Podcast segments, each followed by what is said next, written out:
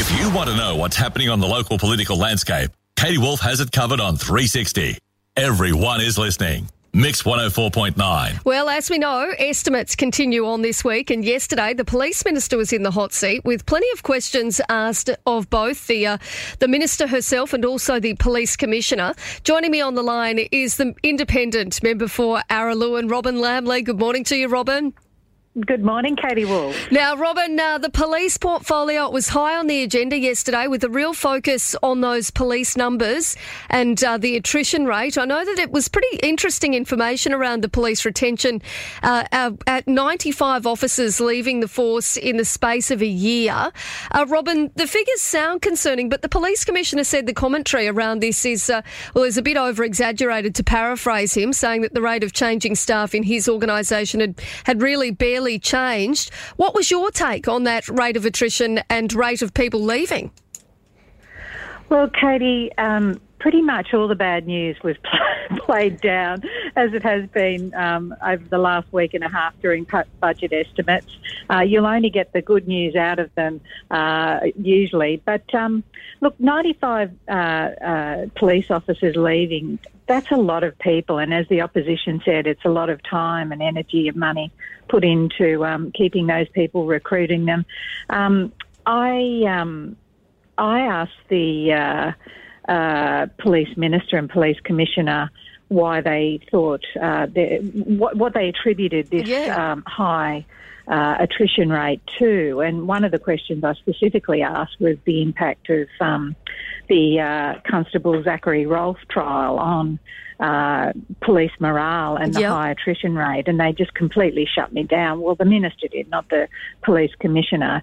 They didn't want to talk about that at all. They just put it down to people wanting to move into state to be with their family. No evidence-based facts backing that up at all. It was Robyn, just, why did they not want to talk about that? Why do you think they didn't want to talk about that?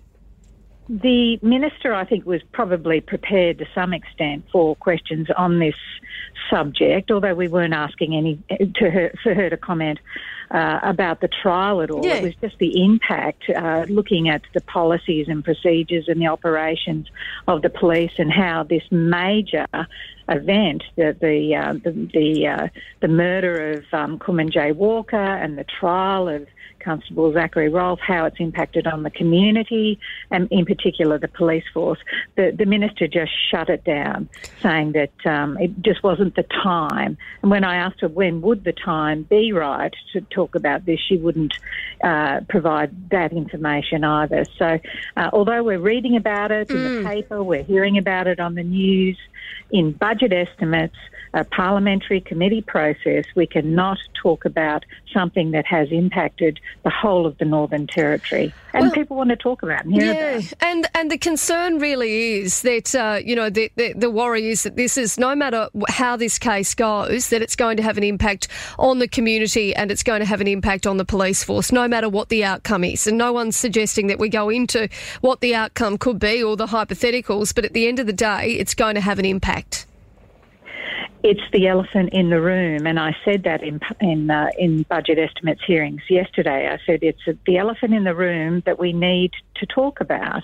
It has impacted the police service, morale, attrition rates, God knows what else, and that's what budget estimates is all about. It's an opportunity to talk about the processes, the policies, the expenditure of government, what's going on inside government, and I reminded the minister, whether she chooses to use it or not is another thing, but we are also protected by parliamentary privilege. We can talk about these difficult issues in a fairly frank way without it impacting on the outcome of the trial. Territorians want to know what's going on, and the police minister shut it all down. Now, Robyn, I know that you asked quite a lot of questions about the rise in crime in locations like Alice Springs and Tennant Creek and other areas. Do you feel confident that enough is being done in locations like Alice Springs to try and curb the serious issues that we are seeing and that we've seen in recent times? Look, I sat there, Katie, listening to the police commissioner and the minister for police, and I just couldn't accept their zero emotion around what's going on in the Territory. They were emotionless about the fact that we're all facing an escalation of crime, we're all being subjected to crime at a level that we shouldn't be. They expressed no emotion and really did not satisfy me at all as to what they're doing to try and protect us. They did identify Tennant Creek and Alice Springs as crime hotspots. The police commissioner called them hotspots, and then sort of gave the usual list of things that they're doing. But, you know, it is outrageous. It's terrible. It's unacceptable. And you've got the police minister and the police commissioner talking about it like it's making a sandwich or something, well, you know. And Robyn, I know that you sort of, I know that you did also ask some questions, or you had some questioning around how the Commissioner is managing that day-to-day policing and also the role of Territory Controller, so overseeing the Howard Springs facility and also the borders, amongst other things. Did the Commissioner indicate the level of time that it takes to sort of manage both of those roles? Yes, he did. My question was, on top of your enormous responsibilities to keep the Northern Territory safe from crime and antisocial behaviour, you now have this enormous other role called the Territory Controller role, which is responsible for coordinating basically the whole COVID response. I asked him, how much of your time, percentage-wise, is taken up as the Territory Controller? And he said, at least 50%. And I said, so isn't this too hard? Like, isn't this too much for you to have both these roles? At what point do you say, enough is enough, I can't do it all? And he refuted that. And he said, I'm more than capable of doing both roles. I have a great team around me. It's not a problem. Well, I think it is a problem. I maintained in last estimates in early December last year, that the role of him being the Territory Controller of COVID has taken him away from his primary duty, in my opinion, and that is to keep us safe from crime and to fight crime, reduce crime. Because during that time he's been in that job, we've seen an escalation of crime right across the Northern Territory. I guess the argument from the government, Robyn, would be that there's been record investment into the police portfolio, and you know they've got a great police force who are really very capable, and that he's obviously got other people in those deputy commissioner roles and also those commander roles who are more than capable of managing the day-to-day policing.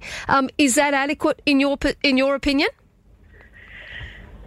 Not really. I mean, you know, I think that, you know, we all know that the police do a fabulous job, the best that they possibly can, but it's also about policy, the policy and the legislation that they're given to do their job. And I think that's where the government's letting them down. I don't think the government's been on top of alcohol policy.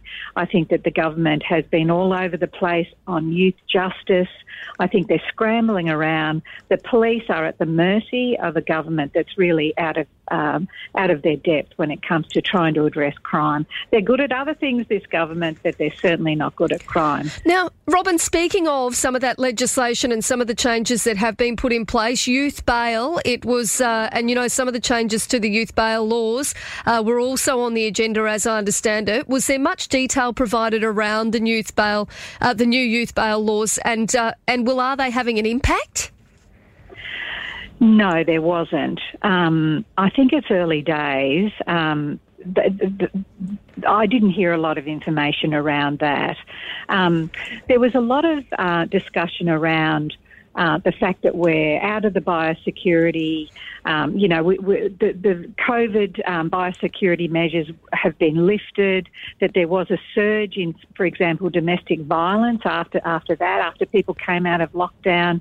Domestic violence numbers went from about 60 per day across the Northern Territory. Mm. They rose to up to 100 per day after they were lifted. And we're told now that they're sort of lowering back to the pre-COVID level. But no, look, I don't think they've got much data around that, the impact of the changes to the bail legislation. That was only put through really about 6 weeks ago, so it is early days. But now, Robyn, look, it was a funny day. I wasn't left feeling overly confident or well informed. Now, just finally, and you might not have a huge amount of info on this, but it is one of the big stories that the ABC is reporting on, ABC News, that there was thousands of speeding fines that are going to be withdrawn because of an error in the way that speed detectors were calibrated. That was revealed in estimates yesterday by the Police Commissioner. Do you have much detail in this space? No, the only detail that was interesting to me is that if you've already paid your fine, then it's too late. You've taken responsibility for speeding effectively, and you won't be getting your money back, even if the fine was the speed was incorrectly measured. What? By paying it, you've accepted fault, and that's the end of it. You're not getting your money back. No way. So if you've already paid it, you don't get your money back. Correct. Wow. Too late. Well, Robyn, we will definitely be following that up, because I tell you what, you know, when you get a speeding fine, you just assume, you just sort of go, oh, goodness me, I didn't think I was speeding, but obviously I was. You know, I've received the fine, so I'm going to have to pay it. Precisely, and they're relying on the goodwill and the good people of the Northern Territory who think like you do, Katie, and me, that they've paid their fine and life goes on. Too late, baby. Well, Robyn Lambley, I'm going to see what else we can find out about this morning. I reckon people are going to be irate. It's always good to catch up with you. We'll catch up with you again on Friday for the week that was. Looking forward to it, Katie. Good on you, Robyn. Thank you. That is the independent member for Araluen there, Robyn Lambley.